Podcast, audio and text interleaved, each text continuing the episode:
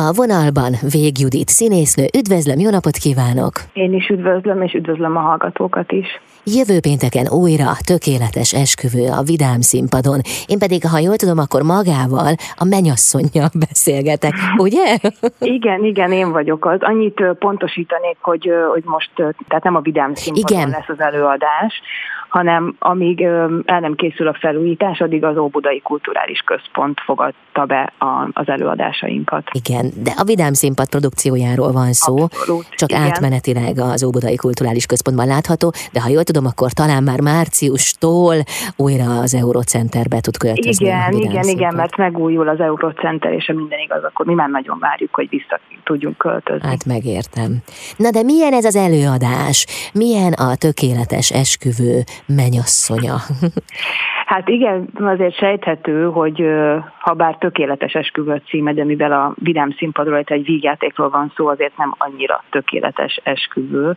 Eleve egy nagyon furcsa helyzetből indul az előadás. A, a vőlegényemet játszó Szabó Máté egy nem mellettem ébredt fel, hanem egy idegen nő mellett, úgyhogy semmire nem emlékszik az, a, az előző éjszakából, és két óra múlva kezdődne a, az esküvője.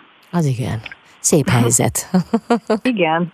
Gondolom számos bonyodalommal jár ez a későbbiekben is. Abszolút. Hát elég, ha csak annyit mondok, hogy a, a darab egyik szereplőjét Judinak, egy másikat pedig Julinak hívnak, szóval, hogy ebből is rengeteg félreértés születik.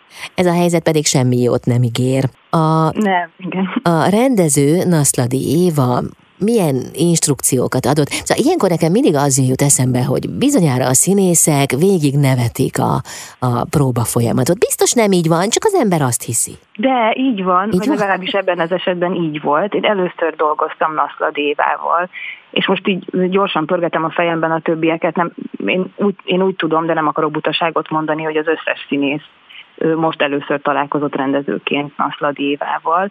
És eleve az, hogy egy női rendezőnk volt, az egy, az egy ilyen nagyon izgalmas szint adott a próba folyamatnak, meg egyébként is a Naszladi Éva személyisége, aki egy, egy kifejezetten érzékeny és türelmes rendező volt, és nagyon nagy segítség volt az, hogy ő olyan típusú rendező, aki mindig tudja, hogy hogyan hogyan tud segíteni a színésznek. És ami, ami nagyon érdekes volt, hogy nagyon hamar eljutottunk odáig, hogy egy, egy, egy nézésből is értsük egymást.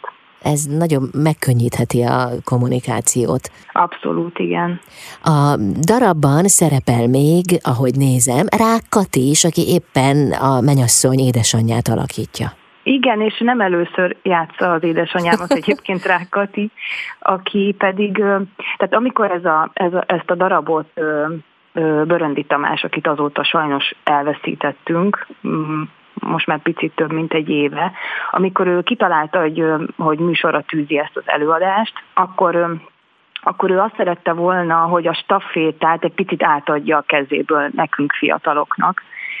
És és mi igyekeztünk méltó módon megfelelni a Vidám Színpad nagyöregjeihez, de, de ugyanakkor egy, egy mai fiatalos lendülettel és, és a saját látásmódunkat belecsempészve igyekeztünk ezzel a lehetőséggel élni. És akkor ő nagyon okosan Rákatit mellénk tette, aki pedig egy, egy, egy nagyon higgadt, szelíd személyiség, és, és ennek a nagyon gyors és pörgő előadásnak egy picit mindig ö, le tudta lassítani a, a, a tempóját, és ez mint egy, mint egy anyakirálynő úgy jelenik meg a színpadon az első felvonás végén, amikor már a legnagyobb a, a téboly, és nagyon, ez így nagyon, nagyon jót tett az mhm. előadásnak az ő személyisége. Hát és Rákati a Vidám Színpad emblematikus alakja. Abszolút igen, igen. Ez egy végjáték, két felvonásban. A végjátéktól azt várja az ember, hogy nevessen, felhőtlenül érezze jól magát. Van-e olyan